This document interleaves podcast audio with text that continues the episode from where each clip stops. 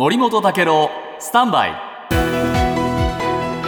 長官読み比べです、はい。えーインドネシアで開かれている ASEAN 首脳会議、ここに出席している岸田さんと中国のお李強首相とのつばぜり合い、はい。どういうふうになったか。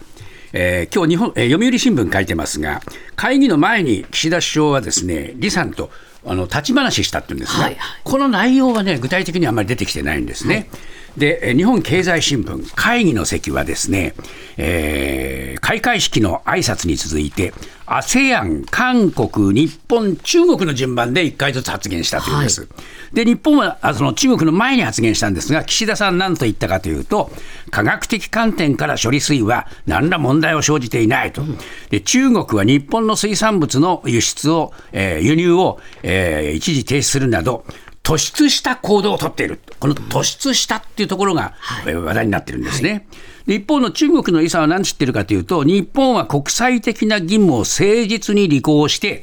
近隣諸国や関係者と十分に協議し、いいですか、十分に協議し、責任を持って核汚染水を処理すべきだと、こういうふうに言ったんです。十分協議し、ここがね、ポイントでしょうね。で、なぜか、読売新聞ではですね、えー日本は結構ね、過激なね、そのアピールをして、中国と罵り合いになるようなことにもなるかもしれないというのも、一時は考えたけども、それは避けて、大人の対応をしたと。だから、突出した行動という表現は、抑制的な対応だったというんですね。はいで中国は中国で王毅さんのように非常に過激な人とは違って、えー李強さんたちは割とね抑制的だというんですね。だからそのお互いに抑制的、大人の対応同士が顔を合わせて、まあ、それぞれは主張したんだけれども、これから先、えー中国は振り上げた拳をどう下ろすか、ここのところがこれからのポイントになるんですが、この大人の対応が大人の解決に結びつくんでしょうか。